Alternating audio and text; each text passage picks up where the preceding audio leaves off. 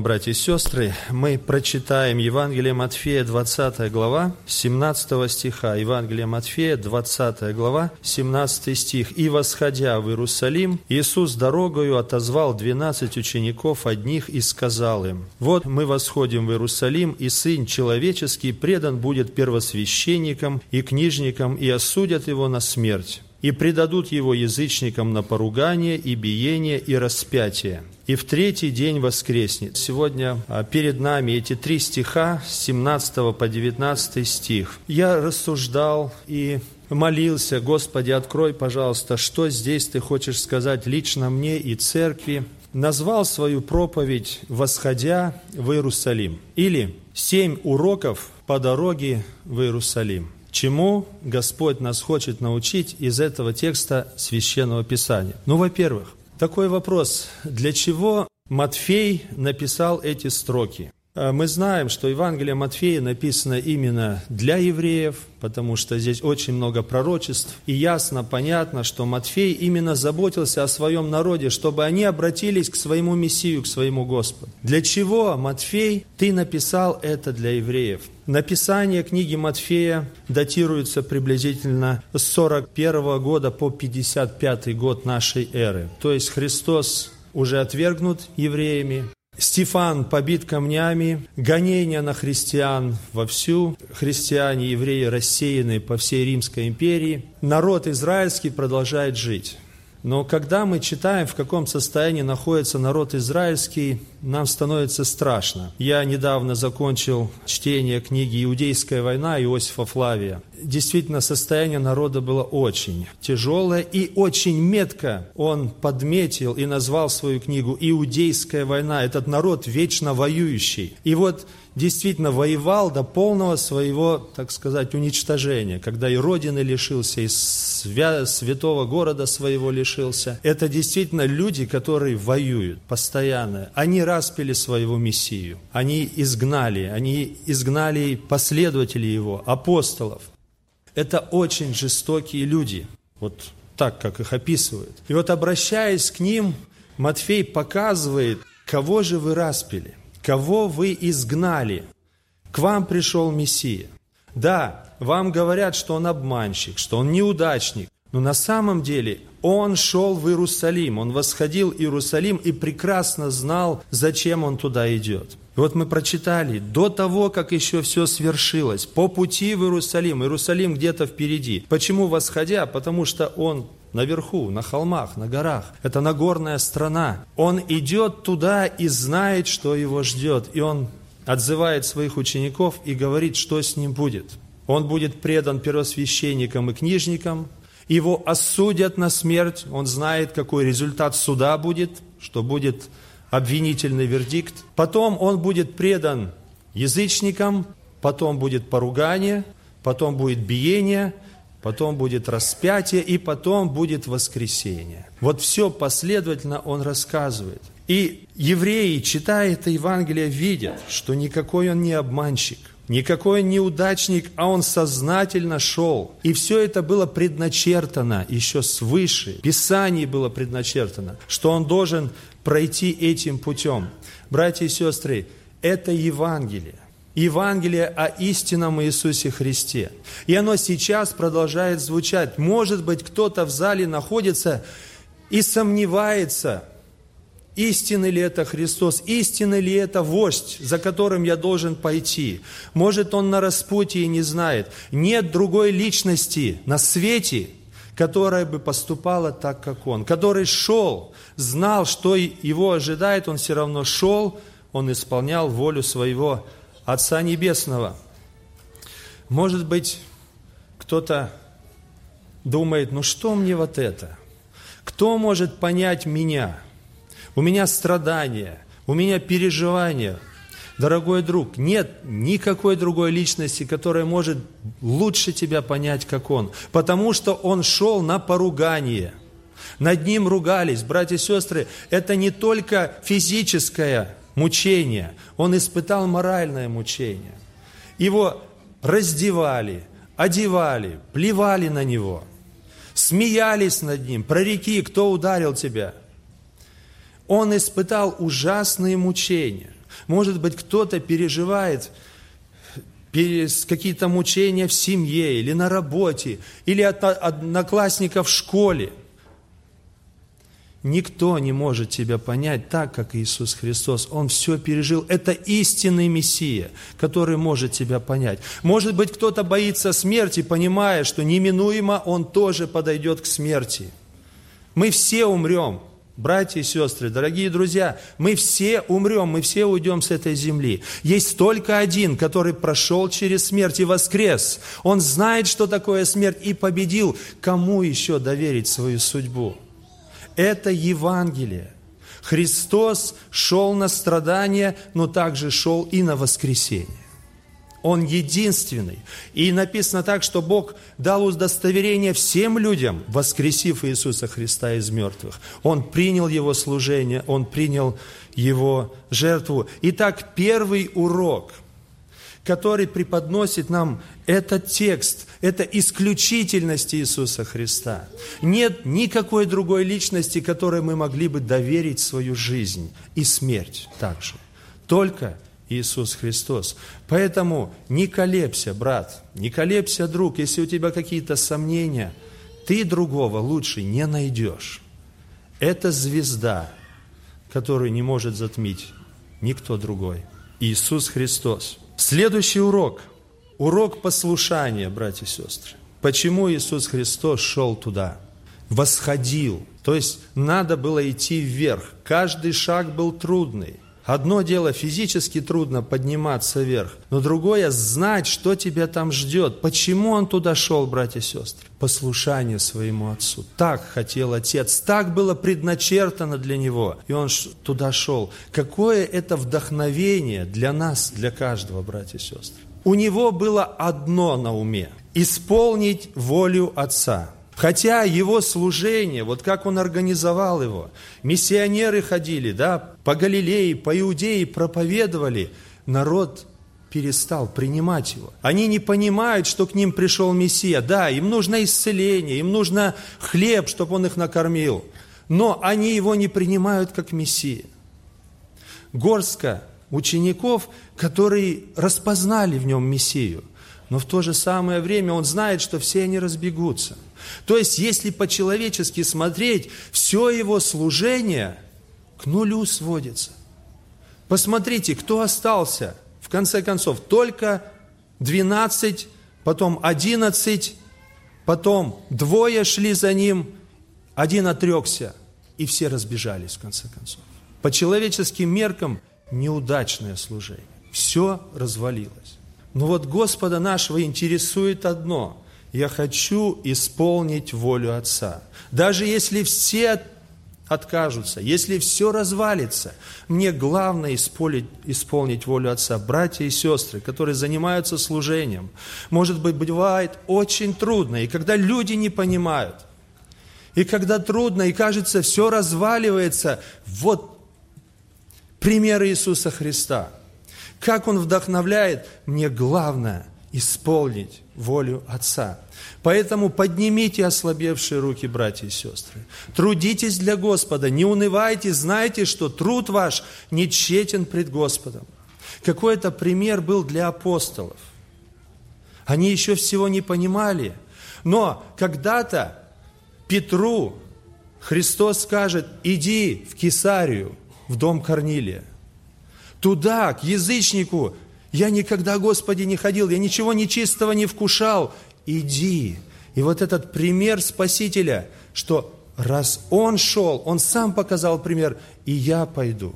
Какое это вдохновение для Иоанна было, когда Бог его послал на, отрос, на остров Патмос, может быть, в кандалах, в тюрьме, но ему надо было туда идти, потому что его посылал туда Христос. Наш Господь, Он не только повелевает – но он показывает пример. Вот истинное воспитание не только говорить, но еще и показывать пример. Кто еще из людей мог такое сделать? Кто из вождей не только учил, не только повелевал, но еще делал пример, показывал собой пример. И вот он шел для того, чтобы исполнить волю своего Отца Небесного. Третий урок. урок восхождения Христа. Когда я об этом рассуждал, я вспомнил такое выражение, как «песнь восхождения». Помните? Песнь восхождения. В нашем псалтере есть 15 таких псалмов, которые называются, начинаются «песнь восхождения». Они начинаются после 118-го псалма 15, один за одним идущих псалмов. Песнь восхождения. И у меня такой вопрос возник. Почему они называются песнь восхождения? Есть разные версии, почему они называются песнь восхождения. Но одна из них, когда израильтяне шли на поклонение, они шли в Иерусалим на какой-то праздник, кстати, это была Пасха. Они не одни шли, много народа шло в Иерусалим – и вот когда они шли, приближались к городу, они видели этот город, возможно, и они пели эти песни, они прославляли, семьями пели, шли и прославляли Господа. Братья и сестры, когда посмотришь на эти песни восхождения, некоторые сразу, сразу радостные такие, радостный аккорд в начале, а некоторые начинаются очень печально, где просят милости от Господа, где псалмопевец в очень тесных обстоятельствах. Можно ли назвать это песнь восхождения Иисуса Христа? Давайте прочитаем, что Он говорит. «Вот мы восходим в Иерусалим, и Сын Человеческий предан будет первосвященникам и книжникам, и осудят Его на смерть, и предадут его язычникам на поругание и биение и распятие, и в третий день воскреснет. Мы видим здесь семь ступеней восхождения. Предан будет первосвященникам и книжникам, первая ступень. Вторая – осудят его на этом суде. Третья ступень – предадут его язычникам. Четвертая ступень – он будет поруган. Пятая ступень, он будет бит. Шестая ступень, будет распят. И, братья и сестры, это настолько выглядит ужасно, это настолько подавляюще. Разве это песня? Можно назвать это песней восхождения? Это ужас какой-то. Он точно знает, что его ждет. Братья и сестры, но есть седьмая ступень там, в самом конце – Какая? На третий день воскреснет. Это все фон, темный фон. Но в конце засияет Божья воля. Его слово, последнее слово будет за Богом. И действительно, братья и сестры, если смотреть на песню полностью, с начала до конца, то это песнь восхождения. Это восхождение к славе. Это восхождение к явлению силы Божьей. У нас порой бывают очень трудные обстоятельства в жизни. И мы задаем вопрос, как можно радоваться в таких обстоятельствах? Как можно петь? А ведь заповедь есть, всегда радуйтесь. И еще раз говорю, радуйтесь в Господе. Как можно радоваться? Братья и сестры, как важно смотреть дальше смотреть дальше, вот как и брат проповедовал первый, что когда обижают, очень трудно, но надо знать, что последнее слово будет за Господом. Иисусу Христу надо было воскреснуть где? В Иерусалиме. В другом месте бы Он не воскрес. Ему надо было идти в этот город, где будет страдать, и только там должно быть воскресение. Еще, братья и сестры, воскресение не может быть без смерти – Воскресение, сила Божия является там, где есть смерть. И поэтому апостол Павел говорит, я каждый день умираю. Для того, чтобы сила Божия действовала. Это духовный закон. Это так Бог устроил. Поэтому, что бы ни было, братья и сестры, у нас есть надежда. Такое слово. Надежда. Вера – это то, что мы делаем – мы слушаемся Господа. Надежда – это то, что мы ожидаем от Господа, что Господь скажет свое слово. Наше дело – восходить в Иерусалим, наше дело – исполнять Его волю, Его дело – прославиться в нашей жизни и нас прославить тоже. Его дело – после того, как мы сделаем наше дело – радоваться всегда, братья и сестры, потому что у нас есть надежда. Четвертый урок. Этот урок касается всех, кто учит. Это касается учителей воскресной школы и русской школы. Это касается родителей, потому что они учат. Это касается дедушек и бабушек, потому что в вашем распоряжении иногда бывают внучата. Это касается проповедников. Это касается служителей и все, кто учат. Этот урок называется «Урок ученичества Иисуса Христа». Вот посмотрите, он отзывает их в сторону, учеников своих, и говорит им важные вещи, очень серьезные вещи. И какая их реакция? Как будто в пустоту. Если дальше вы прочитаете 20 стих, тогда приступили к нему мать сыновей Завидеевых сыновьями, кланяясь и чего-то прося у него. Чего-то прося у него. Он говорит о страданиях, он говорит о воскресении, он им одно, а они ему совершенно другое. Как об стенку говорят, да? Никакой реакции. Ведь это так важно. И причем, братья и сестры, это было всегда. Христос, я посчитал, семь раз до своих страданий предупреждал своих учеников о том, что будет с ним. И всегда такая реакция, немая.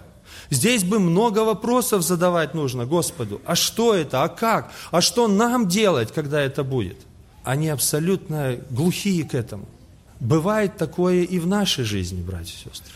Когда мы детям своим говорим, говорим, говорим, и как будто никакой реакции. Бывает такое, что проповедники отсюда говорят, говорят, говорят, и никакой реакции. А Христос, это уже третий раз Он говорит. Он еще четыре раза им будет говорить. Одно и то же. О своих страданиях, о своей смерти. Он продолжает говорить, а толку никакого кажется, что никакого толка. Я вспомнил место Писания, помните, у Исаии написано, что Слово Мое не возвращается ко мне тщетным, но оно исполняет ту работу, для которого я его послал, как дождь и снег, а здесь тщетно. Вот он говорит, они не понимают, оно не приносит им никакой пользы, это Слово, а он все равно продолжает говорить. А все-таки Матфей-то вспомнил, да, что Христос говорил? После смерти Христа вспомнил. После его страданий вспомнил. Они все вспомнили потом. Урок ученичества. Принимают или не принимают, а ты говори. Помните, как Тимофею? Наступит время, когда будут избирать себе учителей, которые бы льстили слуху, но ты будут слушать тебя, не будут слушать, будут тебя избирать или кого-то другого, но ты учи. Ты пребывай в том, чему научен. И поэтому, дорогие учителя, все, которые занимаются учением на разных уровнях, мы должны возвещать Слово Божье. И оно не будет тщетным. Пройдет время, может даже после нашей смерти, но оно будет работать, это Слово. И поэтому, если Господь нам вручил Слово, мы должны его говорить. Даже когда кажется, что все бесполезно – есть целесообразность в том, чтобы нам говорить, говорить Слово Божие в разных обстоятельствах, в разных случаях. Если мы вспомним, предыдущий момент, когда Христос говорил о своих страданиях, это было не когда они восходили, а когда сходили с горы преображения. Когда сходили с горы преображения, Христос им говорил, что Сын Человеческий пострадает и воскреснет. И они не воспринимали. Теперь они восходят наверх, все равно Христос продолжает говорить, по дороге уроки для своих учеников. И хотя, может быть, они провалили этот урок, ученики, они не поняли его слов, и они были абсолютно не готовы к страданиям Иисуса Христа и к Его воскресению. Братья и сестры, но все равно польза есть. Может быть, наши подопечные провалят, но потом они уже будут намного внимательнее. Они вспомнят и скажут, о, надо взять урок, теперь надо слушать. Потому что мой папа, моя мама, проповедники, учителя, они были правы. Потому что я поплатился дорого за то, что я их не слушался. Следующий урок, братья и сестры, пятый. Урок внимательности ко Христу. То есть, с другой стороны посмотреть. Внимательность. Здесь как учитель. А теперь давайте встанем в позицию учеников. внимательность. Из-за того, что они не слушали, они поплатились, дорого поплатились. Один даже лишился жизни, Иуда, помните, да? Они были все невнимательны. Иуде это стоило жизни, очень серьезно. Когда Иисус отзывает в сторону, нам нужно остановиться. Нам нужно включить нашу внимательность. Нам нужно оставить все остальное для того, чтобы внимательно слушать. Вот они шли вместе, шли, шли, шли, толпа большая. Иисус отзывает 12 отдельно и хочет что-то сказать. Вот здесь бы им забыть о городе, забыть об этой толпе, забыть о каких-то житейских вопросах, а внимательно слушать, что Он будет говорить. Когда Господь нас отзывает в сторонку, мы идем все – мы все идем. Но бывают моменты, когда Господь нас отзывает в сторону, чтобы что-то сказать. Что это за моменты? Братья и сестры, это наше собрание. У нас своя жизнь, работы, семьи, хозяйство. Мы идем. Но бывает специальное время, когда Иисус нас отзывает в сторону. Вот сегодня это время. И поэтому, как важно нам напрячь наше внимание и задать вопрос, Господи, что Ты хочешь мне лично сказать? Ты отозвал нас, церковь собралась вместе. Бывает, когда у нас бывают трудности в жизни, какие-то трудности и переживания, и они просто нас заставляют остановиться и начать думать, что происходит – Почему во мне такие чувства? Почему вокруг такое происходит? Это тоже остановка. И как важно нам тут правильно направить свое внимание, Господи, что Ты хочешь мне сказать. Не искать виновных, спросить у Господа, Господи, что это такое? Скажи, пожалуйста, открой. Все внимание свое включить для того, чтобы услышать волю Божью – может быть, Он готовит нас к будущему. А может, Он поправляет наш путь, Он хочет перенаправить нас. Бывают какие-то события. Ну, день рождения. Прожил человек 50 лет. События. Я всегда день рождения сравниваю с похоронами. Знаете почему, братья и сестры? Не догадываетесь? Все стараются говорить хорошо человеку, о человеке, хвалят его. Ну, такое я испытываю благодарят его за то, что вот он такой, такой, такой. Я думаю, интересно на моих похоронах как будет. Ну, как представляю себе. Очень хорошо в этот день спросить, Господи, а что ты думаешь обо мне? Ну, вот люди, да, они говорят, ну, положено в этот день говорить хорошо, что ты думаешь, скажи, пожалуйста, моему сердцу, что ты думаешь обо мне. Я так хочу знать твое мнение – потому что моя жизнь посвящена Тебе, я хочу Тебе угодить. Где мне что-то поменять нужно? Это остановка. Это остановка, когда Господь нас отзывает в сторону и хочет что-то важное сказать. Тебе уже исполнилось столько, осталось столько. Как дела наши идут вместе? Со мной, с тобой, вот мы работаем над твоим характером. Похороны – когда бывают похоронные собрания, это очень хорошая остановка. И тоже надо быть очень внимательным, чтобы послушать, что Господь хочет нам сказать, братья и сестры. В принципе, это самое главное. Слова Господа для нас. Когда мы сидим на собрании вот здесь, и может быть нам кажется, все одно и то же звучит. И может ученикам казалось, он уже Христос об этом говорил. Надо остановиться Господи, что Ты мне лично хочешь сказать? Следующий урок. Урок преданности Христу. Да, и не только бы хотел критиковать учеников и сказать, вот они такие были невнимательные, не понимали, но с другой стороны, я хотел бы, братья и сестры, подметить, что они были преданы Христу, хотя они не понимали всего, что-то такое Он страшное говорил, что в Иерусалиме будет, но они все равно с Ним пошли в Иерусалим – Почему он именно их отозвал, 12? Потому что его судьба очень сильно касалась их судьбы. Это были те, которые за ним следовали везде. И поэтому Христос их предупреждает, что там будут опасности, будут трудности, и они все равно пошли за Христом. Как бы там трудно не было, они пошли за Христом. Важно усвоить главный урок. Главный урок – это всегда быть со Христом. Евангелие от Матфея начинается так. Младенец дан нам, сын дан, да? Нарекут ему имя Иммануил, то есть с нами Бог. Вот это самое главное – быть с Богом. С нами Бог. И когда Иисус Христос возносился, Он сказал, «Сей я с вами во все дни до скончания века». И поэтому понимаем мы или не понимаем, самое главное – быть со Христом, идти вместе с Ним. Это очень важно. Преданность Иисусу Христу. Хотя они были несовершенные, но они все равно были со Христом. Иисус Христос сказал, где я, там и слуга мой будет. Всегда со Христом, всегда вместе. И последний, седьмой урок – святости Иисуса Христа. Давайте посмотрим на эту ситуацию немножко под другим углом, братья и сестры. Вот город Иерусалим. Как описывает его Иосиф Лавий, это было что-то удивительное, что-то поразительное.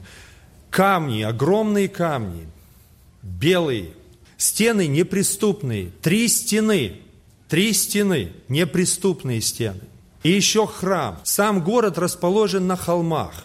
И вот когда к нему подходишь, стены видно, но он как бы весь показан, потому что на холмах храм на холме находится, как бы он на виду. Помните, Христос сказал, не может укрыться город, стоящий наверху горы. Так вот, Иерусалим был как раз город, стоящий наверху горы. И все его красоты, все его прелести перед людьми. Также, если с Елеонской горы спускаться, все это видно, это было прекрасно, это было красиво. И сами ученики говорили, посмотри, какие камни, какие строения. Невозможно было не восхищаться. Когда римляне стояли вокруг Иерусалима, осада, они восхищались видом Иерусалима. Они не хотели его разрушать. Евреи сами его разрушили. Они сами подожгли его. И если бы не было междоусобиц внутри, город бы, Иосиф авторитетно заявляет, город бы не пал. Это неприступная крепость. Там было множество башен. Стены невозможно было взять. Но они дрались между собой дрались до последнего. Когда уже осада началась, пока они дрались, они сожгли много пищевых припасов. Просто уничтожили, потому что вот между собой там банды захватили этот город. Вот. И когда уже осада, они только опомнились. Ну и после, даже после этого у них продолжалась эта вражда. И это святыня для евреев. Иерусалим был святыней, особенно храм. Это святыня. Но с другой стороны мы видим, это иудейская святыня, а с другой стороны мы видим Иисус Христос. Это святыня для Бога. Что такое святыня? Это самое драгоценное, это самое близкое, дорогое. Представьте, для евреев Иерусалим это была святыня. А для Бога Иисус Христос, Сын Его, возлюбленный, в котором Его благоволение, это святыня. И представляете, здесь две святыни. Одна святыня, Иисус Христос, идет в иудейскую святыню и происходит конфликт. Божья святыня и человеческая святыня. Да, такое может быть. У людей есть святыни. Помните, апостол Павел в Афинах говорил, обходя ваши, помните, как там написано, святыни. Он рассматривал, обходил эти святыни, он, для людей это было свято, для людей это было драгоценно. И апостол Павел, учитывая вот это вот щепетильный такой вопрос, он он не обзывает никак их, он говорит, это ваши святыни, оно так и было. Братья и сестры, вопрос. Вот евреи сделали Иерусалим своей святыней, храм сделали святыней, а Божью святыню почли ничем. Камень, который отвергли строители, но он драгоценный в очах Божьих, они отвергли. И что получилось? Во что святыня превратилась еврейская? А мы уже в Откровении читаем. Город, который духовно называется Содом и Египет, где и Господь наш распят. В глазах Божьих он стал Содомом. Какие у нас святыни? Какие у нас драгоценности, братья и сестры? У нас тоже есть святыни, да? Но как бы нам не перепутать, главная святыня – это Иисус Христос – может быть, для кого-то святыня дети в семье, да? Святыня непререкаемо, вообще нельзя к ним прикасаться. Все для детей, все для детей. А Христа забыли. А Христос говорит, если кто возлюбит больше, да, чем меня, тот недостоин меня. Может, для кого-то супруг святыня. Братья и сестры, можно дальше пойти. Церковь может стать святыней. Церковь, а Христа в сторону. Помните, все стою у двери и стучу. Церковь, чтобы людям было хорошо. Никого обидеть нельзя. Наша церковь, наша церковь. Ты что? А Христу места нету. Мы так сильно переживаем, чтобы всем было хорошо, а не переживаем, как Он чувствует себя. Мы готовы очень много поменять в нашей церкви, чтобы людям было удобно. А мы когда-нибудь думали о том, а как Он чувствует? Что Он думает о том, что происходит? Поэтому святыня одна – это Иисус Христос. Вот она освещает все. Когда Иисус будет святыней в нашей жизни, тогда церковь будет Домом Божьим. Когда Иисус будет святыней, тогда в семье будет порядок, там будет церковь. Там будет хозяином Господь, там и с детьми будет ладно. Там и с супругами будет ладно. Если Христос будет главой, если Он будет святыней. И поэтому, братья и сестры, вот мы видим восходя в Иерусалим, в эту святыню, шел Иисус Христос, но там его не признают, там его будут бить, там будут ругаться над ним, там будут плевать на него и в конце концов распнут, чтобы не получилось так в нашей жизни. Единственная святыня. И под этой святыней Бог примирил все, и земное, и небесное, Иисус Христос. Итак, братья и сестры, семь уроков, которые нам Господь предоставляет здесь в этом тексте урок исключительности Иисуса Христа. Второе – урок послушания Иисуса Христа. Третье – урок песни восхождения Иисуса Христа. Четвертый – урок ученичества Христа. Пятый – урок внимательности ко Христу. Шестой – урок преданности Христу. И седьмой – урок святости Иисуса Христа. Сколько уроков – Господь предоставил по дороге. По дороге. Семь уроков по дороге в Иерусалим. Когда Иисус отозвал их в сторонку. Но вот если мы посмотрим на самого, на самого Господа Иисуса Христа, для Него этого не было достаточно, когда Бог делал для Него остановки. Он сам искал эти остановки. Знаете, когда наверх идешь, наверх идешь, иногда нужно остановиться и перевести дыхание – вот особенно в горы, на хайк идешь, остановиться и перевести дыхание. Как необходимы, необходимы нам эти остановки в нашей жизни, чтобы остановиться и перевести дыхание. Иисус Христос сам искал остановки. Каждый день Он искал встречи со Своим Отцом. Он уходил в сторону от жизни, от суеты, для того, чтобы пообщаться с Отцом Своим Небесным. Братья и сестры, как важно нам иметь эти остановки. Может быть, утром, когда мы встали, перед работой уделить особенное время, чтобы побыть вместе с Отцом, чтобы побыть вместе со Христом, поговорить. Это не просто прочитать, я сегодня должен две главы или три прочитать и бегом. Нет, остановись, вникни в себя, вникни в учение, поговори с Господом. Остановись. Это так необходимо, это так важно. Посмотрите, сколько уроков мы получили в этой остановке. Может быть, вечером перед сном остаться одному. Да, у меня есть милые, дорогие, моя семья, но уйти одному, побыть с Господом. Остановка нужна. Каждому из нас нужна остановка. Может быть, кому-то нужно выйти и прогуляться по нейборхуду или в лес уехать куда-то, и пройти, и побыть со Христом один на один, чтобы Он рассказал то, что Он думает, чтобы Он показал нам будущее, чтобы Он поговорил с нами. А может, кому-то нужно пост на несколько дней и уйти куда-то. Если такая возможность есть, уехать, может быть, куда-то, остаться одному и побыть побыть с Господом нашим Иисусом Христом. Остановки в нашей жизни очень важны. Новый год прошел. Мы об этом говорили, рассуждали. И опять пошел год, как, как был, так и идет. Как важно, братья и сестры, чтобы у нас эти остановки были регулярные, не только на Новый год думать о своей жизни, не только на день рождения, но чтобы, как у Господа Иисуса Христа, этих остановок было побольше. Аминь.